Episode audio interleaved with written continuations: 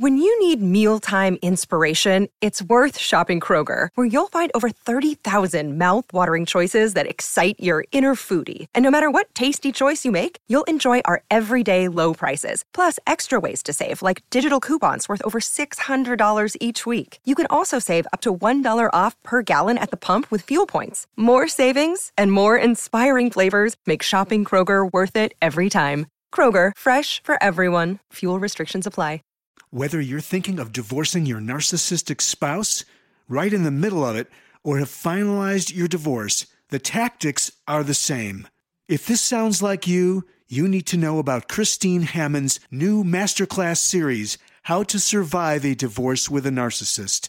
In this four hour video series, Christine Hammond introduces the toxic tactics that narcissists use to abuse, humiliate, and manipulate you, and teaches you exactly how to recognize these tactics and navigate through them with mastery and confidence.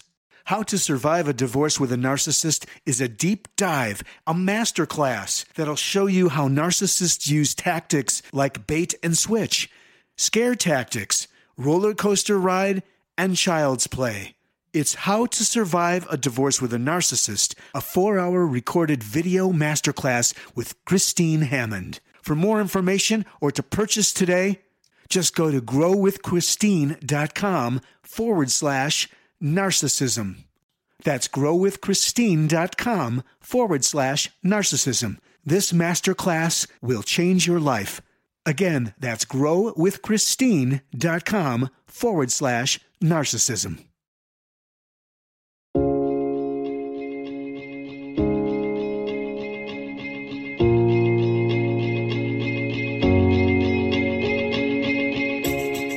This is Understanding Today's Narcissist. Brought to you in part by PsychCentral.com. And now here's your host, Christine Hammond. Today, I want to talk to you about the dysfunctional bond that occurs between narcissists and codependents. So, if you're listening to this and you are in a relationship with a narcissist, you might be wondering why and how you got here. Well, this might be the answer. You might not like everything that you hear, so please go a little slowly as you're going through this. But it might help to explain why you keep attracting the narcissist in your life. So, let's use a story that I have from Megan and Ryan. Megan and Ryan have been married for about seven years, and they finally decided to go to marriage counseling after their last fight resulted in the police being called.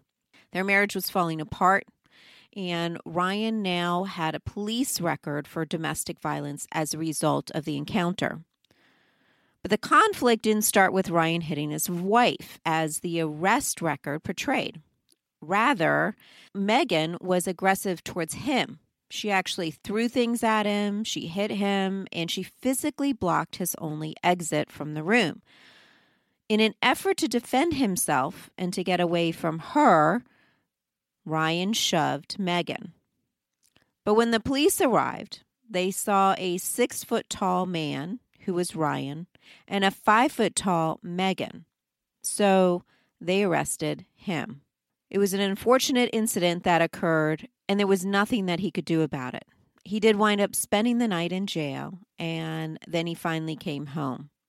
But Ryan was desperate to try to make his marriage work. So he reached out to a therapist. Megan was more than happy to go to a therapist now. In the past, she was very resistant because Ryan now had a police record and she believed that that inoculated her from any wrongdoing. But it wasn't too long into the session that the therapist actually identified Megan as being the narcissist and Ryan as a codependent. So, narcissists and codependents, or people pleasers, are strangely drawn towards one another. While opposites do tend to attract, the bond between these personalities is so strong as each unknowingly meets the dysfunctional needs of the other. I'm going to explain to you how that works in just a second. So, I'm going to go through a couple different examples for you. For right now, I just want you to absorb the fact that narcissists and codependents are weirdly drawn towards one another. And we're going to explore the different reasons as to why this is occurring. Okay, here's one of them it's a distorted perception. So, narcissists will think of themselves first and very little of others. We know this. That's within the definition of narcissism. Whereas people pleasers or codependents, and I'm going to use the two terms interchangeably, not trying to confuse you. It's just people pleasers is a, a much more commonly understood term than codependent. So people pleasers think of others first and very little of themselves. So they are the exact opposite of narcissists. However, both the narcissists and the people pleasers believe that their way of perceiving things is the correct way. It's not. The neglect of others, which is narcissism, is selfish and causes unnecessary distance, confrontation, and lack of intimacy. The neglect of self, which is people pleasing, creates unwanted exhaustion, increased anxiety, and contributes to a lack of intimacy. So, without a balance of self and others, a person cannot be fully intimate. So, you have a relationship where the two are drawn to one another, but they're drawn because their distorted perceptions are at the exact opposite end of the spectrum from one another. That's the attraction. The next one is driven to rescue. Narcissists and people pleasers love to rescue others. They have this in common. However, they both do it for very different reasons. A narcissist will gain a sense of superiority from saving other people because they were able to solve something that no one else could do on their own. And in exchange for the help, narcissists demand this unending loyalty from you. At the opposite end of that, people pleasers gain a natural high. It's almost addictive for them from the exact same act of rescuing as they love to feel needed by other people. This strokes their ego and impression of their self as being this selfless person. It actually feeds that selflessness attitude. In exchange, people pleasers expect friendship. So both of them are driven to rescue. Both of them are getting something out of it. And both of them expect something in return. And when they don't get it, they both get equally angry and can sometimes retaliate. So the next thing is that they are driven to rescue, which is something that both narcissists and people pleasers have in common, which is another trait of why they have this tight bond with one another. All right, the next point I'm going to make is craving admiration. This is actually the key to both of the personalities. They both need to be admired by others. Now, this happens in very different ways. So, narcissists believe that they should be adored because of their expertise their superiority, their beauty, their intelligence, or their accomplishments. It doesn't matter if they've actually achieved anything special. Narcissists believe that they are above others and deserve constant admiration, even if it's just a fantasy. On the other side of that, the term people pleasers defines the essential need for satisfying others and seeking their approval. That's where we get the idea people pleasers from. And it's why I like that word better than codependency. Without admiration, people pleasers and narcissists become starved, usually resulting in an emotional explosion. So both the narcissist and the people pleaser needs to be admired and they crave this admiration from others. They go about it in very different ways, but they're both actually looking for the exact same thing. So once again, that is why they're drawn towards each other because they're meeting each other's need for admiration. The next point. This is misguided affection. both of them have a very misguided type of affection. You see, affection is not intimacy, sex is not intimacy, and affection is not sex. However, narcissists and people pleasers are unable to make these distinctions. They see affection, sex, and intimacy as the exact same thing. So let me explain to you the difference between each. Affection is showing tenderness, kindness, and gentleness towards another person. Sex is the physical act which is designed to bring pleasure to both parties. Intimacy is a deep connection between two people where they are equally transparent with one another. Narcissists and people pleasers crave affection, but they are frequently willing to settle for sex. So they crave the tenderness, kindness, and gentleness, but they are willing to settle for sex as a substitute. Often, however, the sex is one way, Narcissists are seeking to satisfy themselves and aren't concerned with pleasing others. People pleasers are willing to satisfy others and not willing to satisfy and willing to sacrifice themselves. Neither is really very comfortable with being fully transparent or actually intimate with the other person. That's why they are able to have such a tight bond with one another, because they both share that absolute fear of true intimacy with one another. People pleasers say they want that, but the closer they get, the further they push away. Narcissists say that intimacy and sex are the same thing and they cannot separate out the two one from another.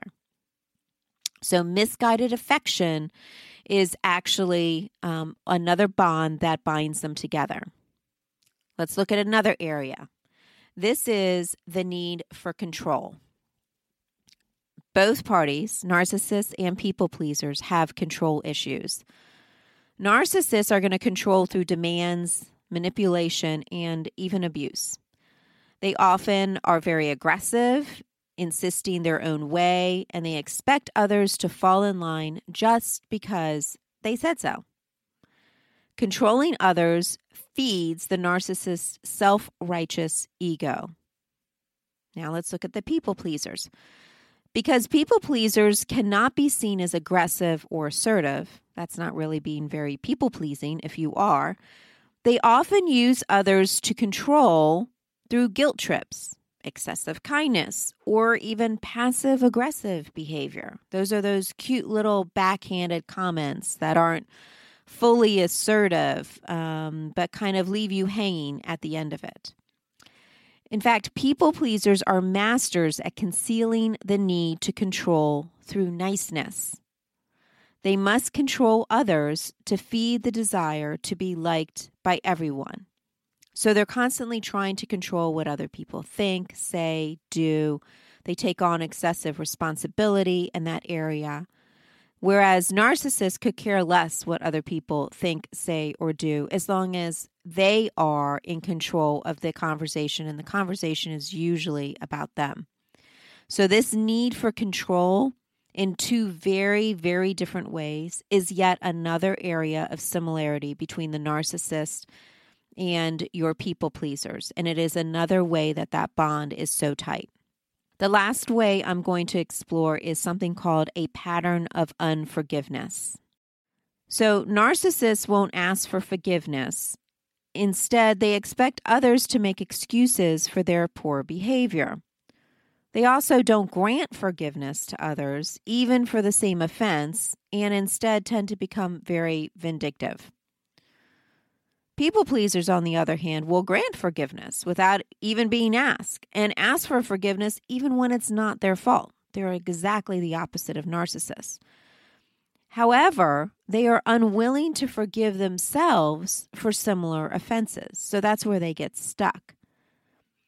So there is this unequal scale for both the narcissist and the people pleaser, which stems from a belief that they are different than everyone else. The narcissist thinks that they are better than other people, while the people pleaser believes that they are not worthy and not good enough for other people. So they look at forgiveness from two completely different perspectives. And there is this pattern of unforgiveness, narcissist for other people, and the people pleaser for themselves. That is yet another bond that winds up feeding both of their egos at the same time. So, all of these areas that we just discussed the distorted perception, the driven to rescue, craving admiration, misguided affection, need for control, and a pattern of unforgiveness are what creates this dysfunctional bond between narcissists and codependents. So, going back to Megan and Ryan, exploring these areas for the two of them took considerable time and effort. Both of them were very resistant at first because, at some level, this dysfunctional relationship actually worked for them. But to achieve the level of healing that they desired in their marriage, the dysfunction needed to be revealed, processed, and even eliminated. Both Megan and Ryan, even though Megan was narcissistic and Ryan was a people pleaser, wanted their marriage to work. So they worked through this. And once it was done, they discovered a new functional attraction to one another that was far healthier than the trauma bond that existed before. There have been times when I have said that you don't always have to divorce a narcissist. You don't. But the narcissist has to be willing to give in some ways. And you have to be willing to work in your own ways. So if you're in a relationship with one and you're trying to figure out what to do, make sure that you're not falling into this trap yourself. And then see if the narcissist isn't willing to work on these areas with you. If they're not, you might not be able to make the relationship work. If they are, which sometimes they surprise you, you just might be able to make this difficult relationship work.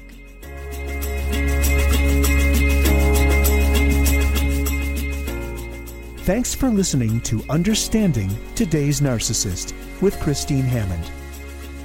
Brought to you in part by PsychCentral.com. For more information, visit GrowWithChristine.com.